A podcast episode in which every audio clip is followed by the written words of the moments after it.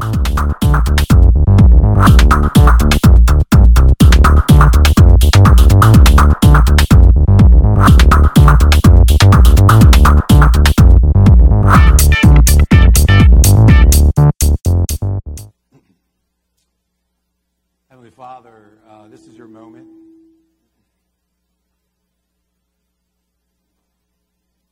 asking that you would make it what you want it to be.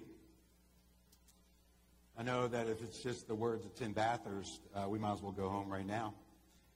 Uh, I'm asking that it would be your words through me, that you would touch me with your Holy Spirit, and uh,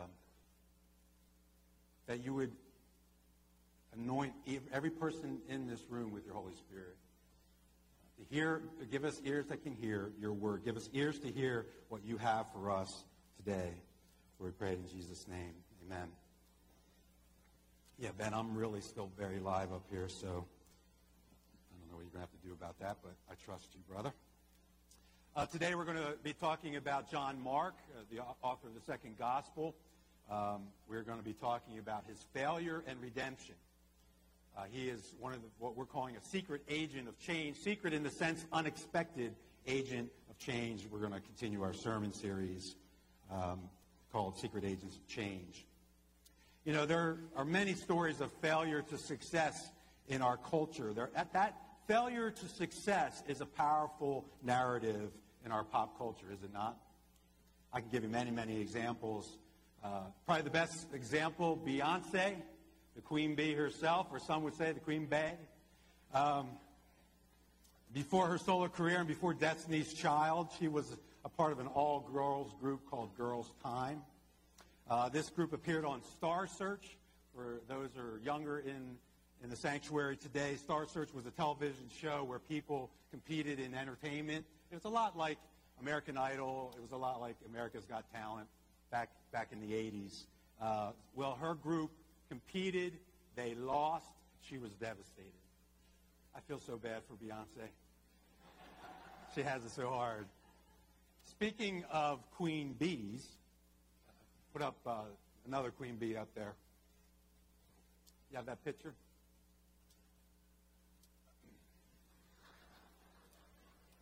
This is the queen bee of our house. This is our cat, Aquila. Um, this actually is a picture that is currently hanging in my living room. I can't believe this. This is, uh, this is my son David's sense of humor. He bought a big picture of Aquila, Queen Bee, that's uh, for my, my wife Amy. And it's now. And I was like, you got to take this thing down. They're like, well, just let's see what people, what they think. Think if they're, we're nuts or not.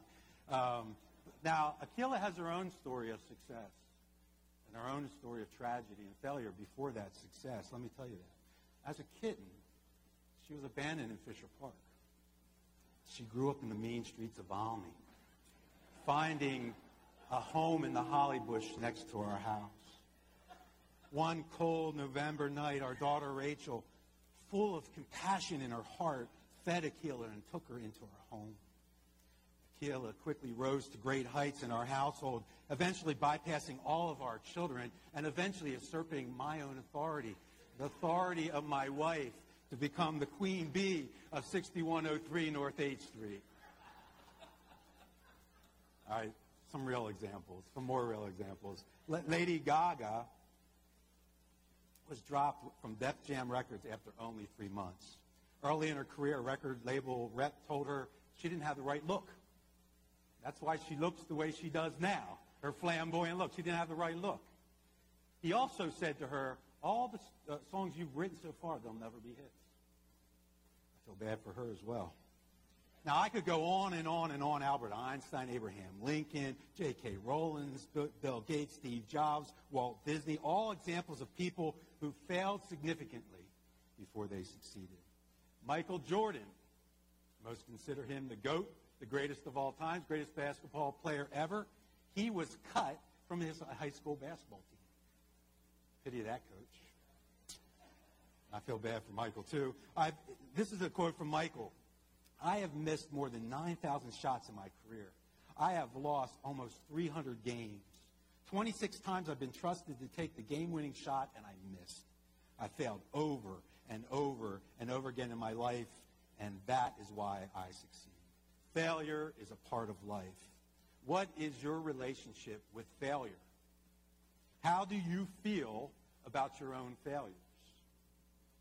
Like I said, we're in the sermon series, Secret Agents of Change. We'll be talking about John Mark, um, his failure and redemption. Now, notice I said redemption, not success, redemption, because his story is very, very different than all those stories that I just told you. And I'm to, we'll see why in the sermon. Let me just give a little bit of introduction to John Mark. Many believe he was born in North Africa, in Cyrene, and later moved to Jerusalem. In Acts 12:12, we see that his mother's name is Mary, and that her house played a key role in the starting of the church. He's obviously the author of the book of Mark, the second gospel, and he was a missionary with Peter, and maybe even more significantly, he was a missionary with Paul and Barnabas, Barnabas being his cousin. And key for our sermon today, at one point, John Mark was an utter failure in his life. Paul refused to take John Mark on the second missionary trip that he took. Because on the first missionary trip, John Mark abandoned both he and Barnabas. And we'll see this later in the sermon. There, there came such a huge division between Paul and Barnabas over John Mark that they separated. And we'll see that later on in the sermon. Jesus, uh, the, book, the purpose of the book of uh, Mark, right in the first verse of the, the first chapter, the beginning of the good news about Jesus, the Messiah, the Son of God. The Messiah, both in the Old Testament, referred to in the Old Testament and the New Testament, this concept among the people of God is they believe that the Messiah would bring about the reign of God on earth. What they really meant was a, a victorious military reign on earth. And Jesus had something very different in mind. The book of Mark, most people think, is uh, broken up into three parts. Act number one is in Galilee. It asks the question, who is Jesus? Act number two, on the road, we see Jesus with his disciples. The question being asked, what does it mean for Jesus to be the Messiah? And then finally, Jesus in Act 3 is in Jerusalem. How Jesus becomes the king is the, the focus of that section. We'll be in a number of places in the book of Mark. Uh, we'll be starting with chapter 14. This is Jesus' own betrayal and arrest in the Garden of Gethsemane. Let's read some verses from Mark, uh, Mark 14. Let's stand together and read those verses. Together, and when he came, he went up to him at once and said, Rabbi. And he kissed him. And they laid hands on him and seized him. But one of those who stood by drew his sword and struck the servant of the high priest and cut off his ear. And Jesus said to them, Have you come out as against the robber with swords and clubs to capture me? Day after day I was with you in the temple teaching, and you did not seize me. But let the scriptures be fulfilled. And they all left him and fled. And a young man followed him with nothing but a linen cloth about his body. And they seized him, but he left the linen cloth and ran away naked. This is the word of the Lord. You may be seated. The main idea that I want to talk about today is that accepting Jesus as the crucified Messiah requires a change in our perspective. And that change in perspective helps us deal honestly with our own failures in life. We must accept Jesus as the crucified Messiah. First, let's talk about John Mark's failure. The thing that really intrigued me about chapter 14 is this young man. We meet this young man. He's with his disciples. He's in nothing but a, a white linen cloth. And when they try to seize him, he runs away naked. Many believe that's John Mark himself. But the fact of the matter is we don't know. And because Mark never says who that young man is, we will not identify him as well. I think he serves as a really good metaphor for our lives. I think there was an actual young man, but I think he serves as a very good metaphor, a metaphor for our failure. You see, I believe Mark is using this young man to point to all of us, something that's deep in all of us. At the moment of Christ Jesus' arrest, his crucifixion, and his death, the moment that we encounter that reality in our lives, whatever that looks like, we run. That reality is too hard for us to grasp. It leaves us feeling naked. Let me read Acts 15. This is Mark's own failure with Paul. And after some days, Paul said to Barnabas, Let us return and visit the brothers in every city where we proclaim the word of the Lord and see how they are. Now, Barnabas wanted to take with them John, called Mark. But Paul thought best not to take with them one who had withdrawn from them in Pamphylia and had not gone with them to the work. And there arose such a sharp disagreement so that they separated from each other. Barnabas took Mark with him and sailed away to Cyprus. But Paul chose Silas and departed, having been commended by the brothers to the grace of the Lord. Mark's failure. We don't exactly know what it's all about, but it was strong enough of a failure to cause great division between Paul and Barnabas. What are your failures in life? How has God met you in those failures? One of my greatest failures in my career occurred when I went off to do church planting. I was an utter failure at church planting. Our church never rose above 14 people. I gave it my best, and it failed. I had one of these, oh snap, moments, and it was right in the beginning. I knew right away it was going to fail. Because I knew what I was trying to sell, people weren't buying. And it caused such a major crisis in my life. I had to identify, like, who am I? What, who am I as a leader that people won't really follow me?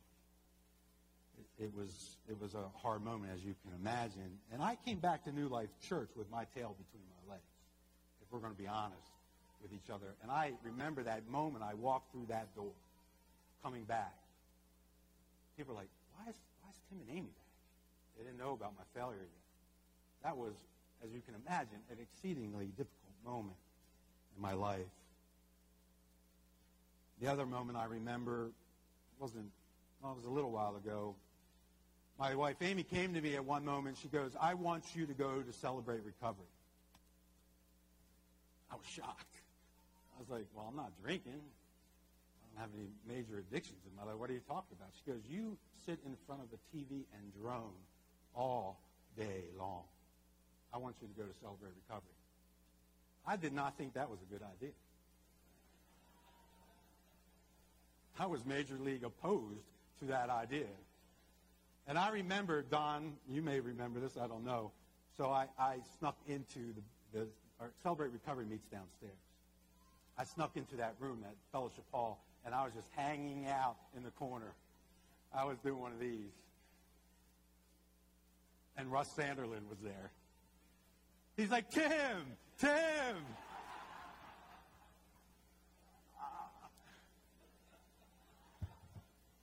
What are you here for, Tim?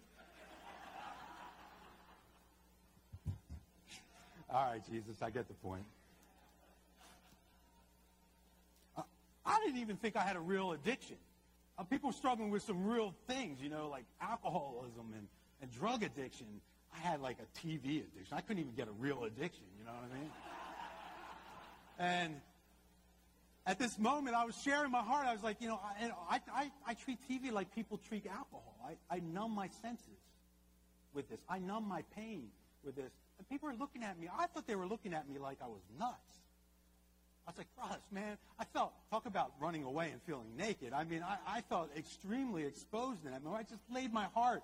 And, I, the, and my, the story I was telling myself was, uh, yeah, Tim, look at Tim. He can't even get himself a real addiction, you know. They just had the oddest look on their face. And I came up to Russ. And I said, what in the world is going on? I shared my heart with you guys. And he said, I was just thinking to myself, oh no, I got another addiction in my life. Oh, Lord have mercy on all of us. We want to flee away naked. We don't even care. We just want to run away. It is a metaphor for all our lives as we encounter the crucified Messiah. We encounter it on a regular basis. It's just not something that happened that crucifixion, it's not just something that happened there. There's countless crucifixions in our lives. It exposes us regularly, regularly. our crucified Messiah. Let's read Mark 8, 27 through 3. And Jesus went on with his disciples to the villages of Caesarea Philippi. And on the way, he asked his disciples, Who do people say that I am? And they told him, John the Baptist. And others say Elijah. And others, one of the prophets. And he asked them, But who do you say I am? Peter answered, You are the Christ. And he strictly charged them to tell no one about him. And he began to teach them that the Son of Man must suffer many things and be rejected by the elders and the chief priests and the scribes and be killed, and after three days rise again. And he said this plainly. And Peter took him aside and began to rebuke him. But turning and seeing his disciples, he rebuked Peter and said, Get behind me, Satan, for you are not setting your mind on the things of God, but on the things of man. You do not have on your mind the things of God, Peter. The things of God are the crucifixion and death of our Messiah. Peter tries to talk Jesus out of the crucifixion. The only thing that could bring us redemption, and, and Peter tried to talk him out of it. And he said, You are one with Satan at this moment. You need to get behind me. Because Jesus Christ knew he was going to the cross. It is a plot of Satan to try to remove our need for the cross. It is a plot of the evil one to say, you do not need the cross in your life.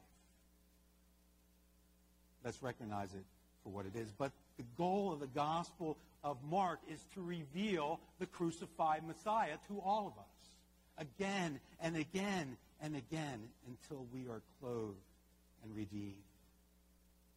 Jesus goes on to say, the disciples of Christ, they must take up their cross and deny themselves. Many of you know Brene Brown. Uh, she's fairly well known at this point. She is a social researcher by trade. And she has been studying, this is very intriguing to me, she has been studying for over a decade vulnerability. She's been researching vulnerability. And this is what she says. The great pandemic of our time is comfort. We believe we are entitled to be comfortable. I never did anything in my life meaningful that was comfortable. Brene, her research shows the opposite of courage is not fear. The opposite of courage is self-protection. There is no courage without fear. There is no intimacy without vulnerability. Who is more intimate to us than our Savior? Who became more vulnerable than our Messiah? It is a call to vulnerability. It is a call to courage. At the moment we look at the crucified Messiah, at that very moment we are exposed and we are tempted to run away. That is the moment of our redemption. That is the moment of our redemption. I don't know specifically what happened in John Mark's life to bring about his redemption, but I am pretty sure it had something to do with self denial. I am pretty sure it had something to do uh, with being intimate with the crucified Messiah. And I am almost positive it had something to do with him taking up his cross daily, him becoming vulnerable. We must descend into the suffering and death of our Lord Jesus in order to know the resurrection power that he wants to bring to our lives. There is no resurrection without suffering. There is no resurrection without death. There is no resurrection without the crucified Messiah. Amen? Amen. It is our path to our redemption. It is the path to John Mark's redemption. Let's talk about his redemption. In 2 Timothy 4, Paul says an amazing thing in light of John Mark's own failure. He says this. He says, Do your best to come to me soon. For Demas, now listen to this, for Demas, in love with the present world, he deserted me and gone to Thessalonica. He had his mind on the things of the world and he fled. Crescens had gone to Galatia, Titus to Dalmatia. Luke alone is with me. Now here it is. Get Mark and bring him with you for he is very useful for me in my ministry. to an utter failure to a person that uh, the Apostle Paul said, I will never trust this man, to his redemption, to the part where Paul says, He is very useful to me. Please go get John Mark and bring him to me. Hallelujah. The redemption of our lives, the redemption of John Mark. Remember the young man who ran away naked? There's a young man that shows up again at the very end of Mark. I don't know if it's the same young man or not, but it's interesting that this metaphor continues, this, this person serving as a metaphor. Uh, verse, uh, chapter 16, verses 5 through 8. And, and looking up, they saw that the stone had been rolled away. It's the, the tomb, the empty tomb of our Savior. It was very large. And entering the tomb, they saw a young man sitting on the right side, dressed in a white robe. And they were alarmed.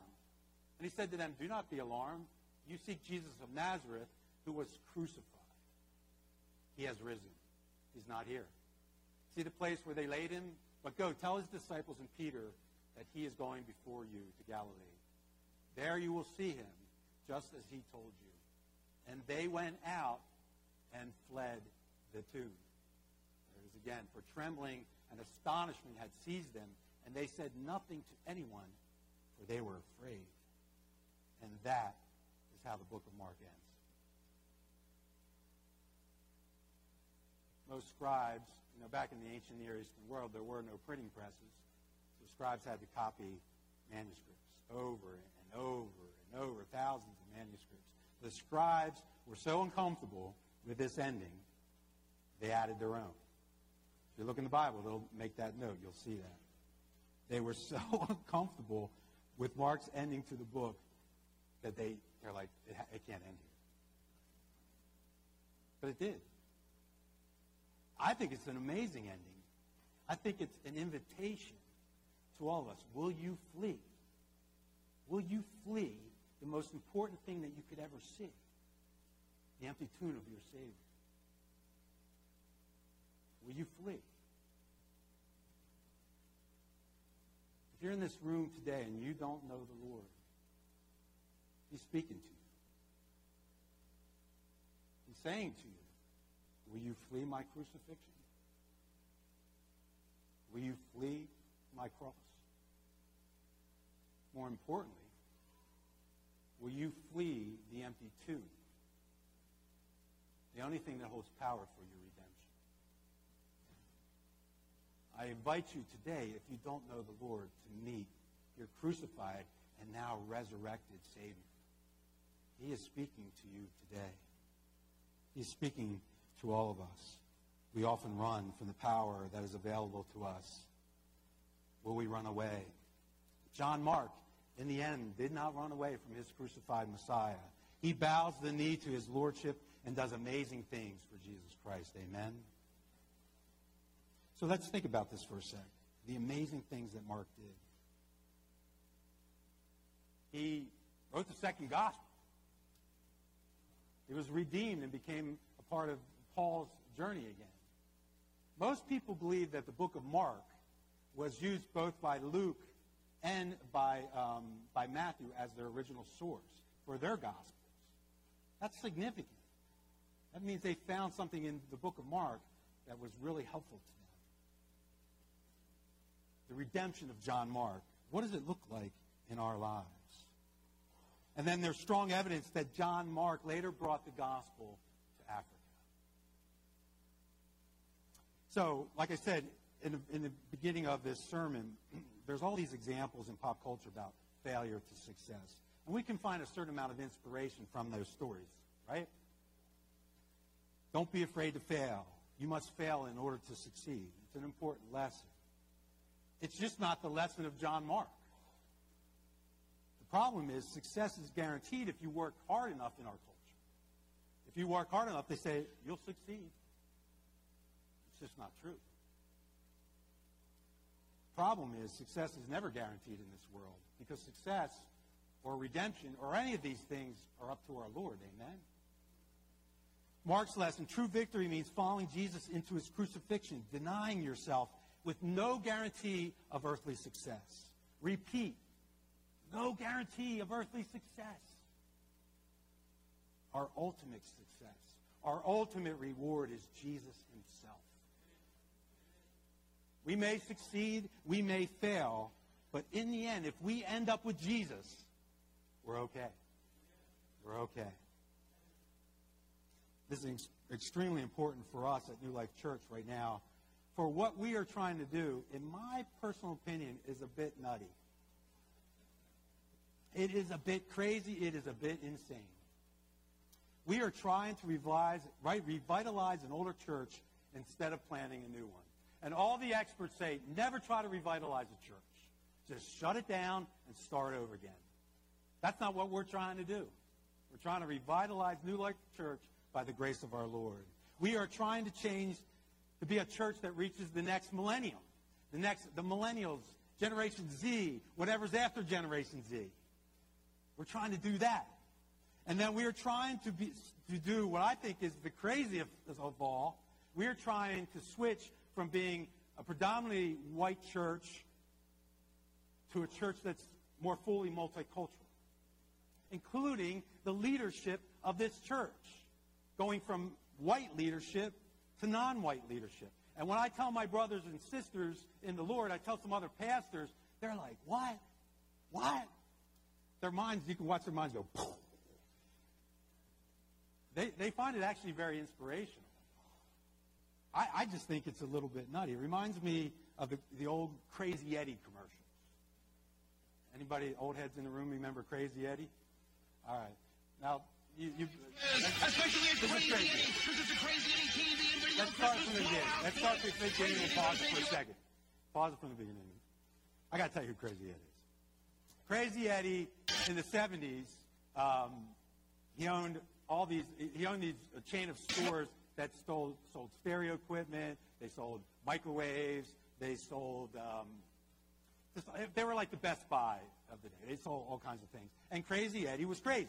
You're going to see from one of his commercials, he was crazy. He had these crazy commercials. It's beginning to look a lot like Christmas, especially at Crazy Eddie, because it's a Crazy Eddie TV and video Christmas blowout blitz. Crazy Eddie's going to save you a blizzard of bucks on giant screen TVs, video recorders, portable TVs, video camcorders, anything and everything in TV and videos on sale now. Remember, we are not undersold. We will not be undersold. We cannot be undersold, and we mean it. It's a winter wonderland. It's a winter wonderland during Crazy Eddie's Christmas blowout blitz. See Crazy Eddie now. His prices are insane.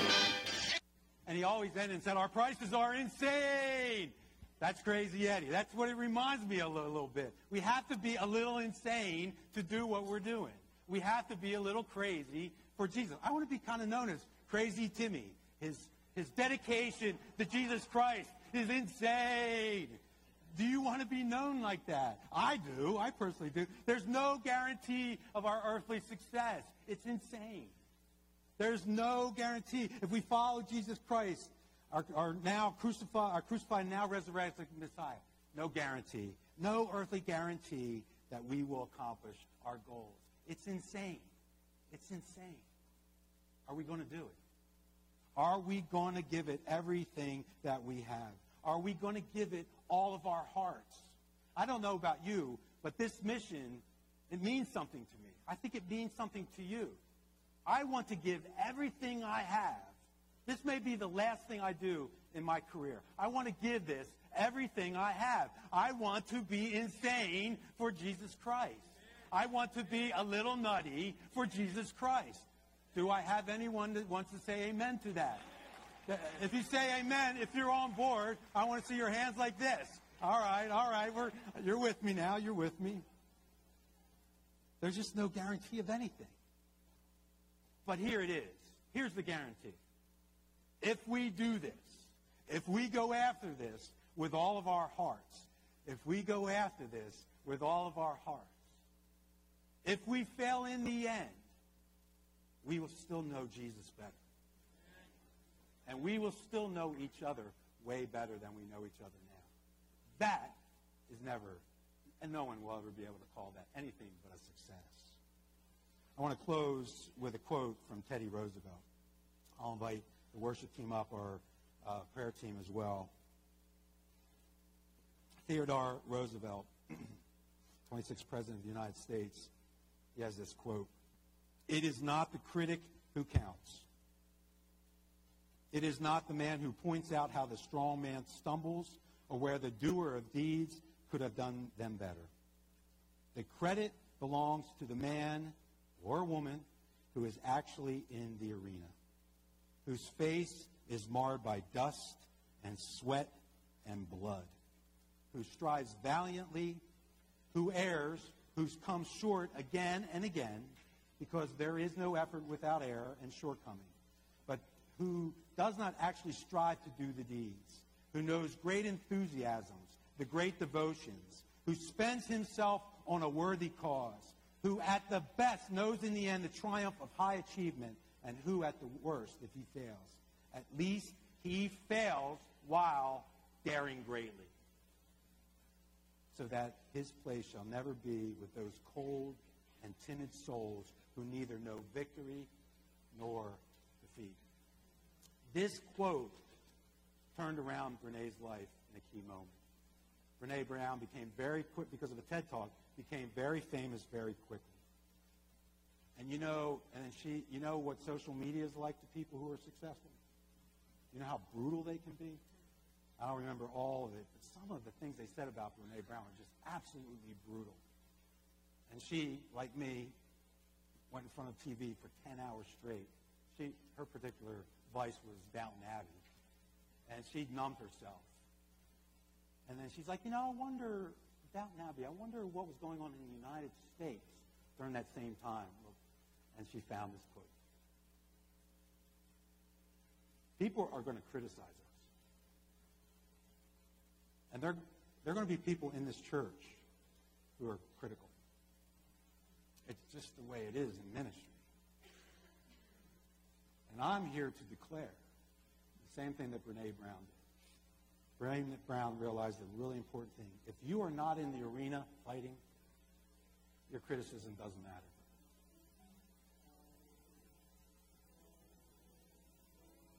From now on, I'm a people pleaser. That's why I had to go to celebrate recovery.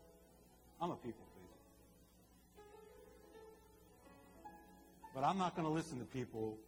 I'll listen to constructive criticism all day long. But if you're not in the arena, if you're not alongside of me and the elders and the deacons and ministry leaders and, and all of us at this church, if you're not getting bloody, if you're not giving it all your heart, if you're not giving it all your heart, a little bit crazy for Jesus, and you're going to criticize me, I'm not going to listen.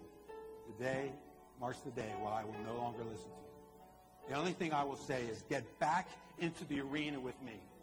Get back into the arena with Pastor Larry. Get back into the arena with the elders and the deacons. Get back into the arena and fight. We are going to fail. We are going to lose sometimes, but we're going to learn from those failures, and we are going to go after Jesus hard.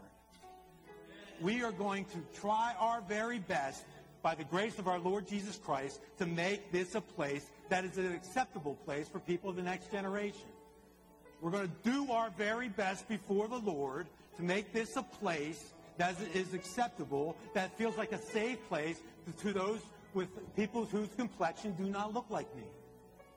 And in the end, Pastor Larry and I have said, and in seven years, something like that, I can't say for sure, if we are still your pastors, then we have failed.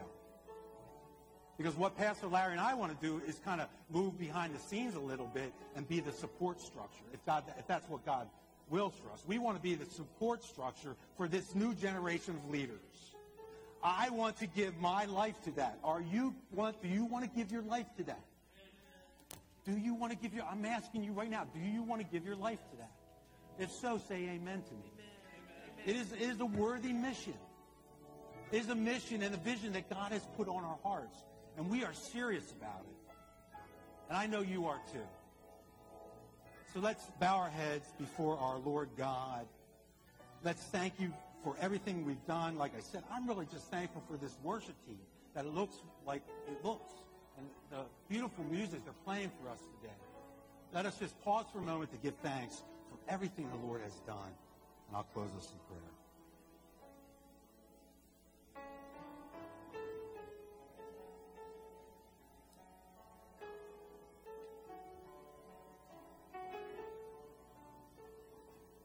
Lord, we want to give this everything we have And we know in order to give everything we have, we are going to come face to face with the crucified Messiah.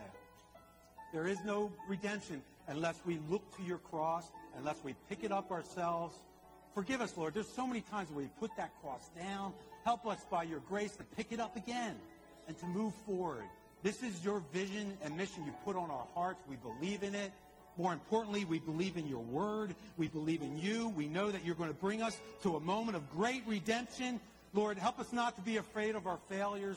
Help us to look at them and say, what do, what do we need to learn? And we are going to follow you, Lord, no matter what. We are going to jump back into the arena and we are going to get bloody if necessary, but we are going to follow you with all of our hearts, with all of our zeal, with all of our passion, for we, we know we're following you. We thank you for the example of John Mark, the secret agent of change, an unlikely agent of change, we thank you for his redemption. Redeem our failures as well, Lord. For we pray it in Jesus' name and for his glory. Amen.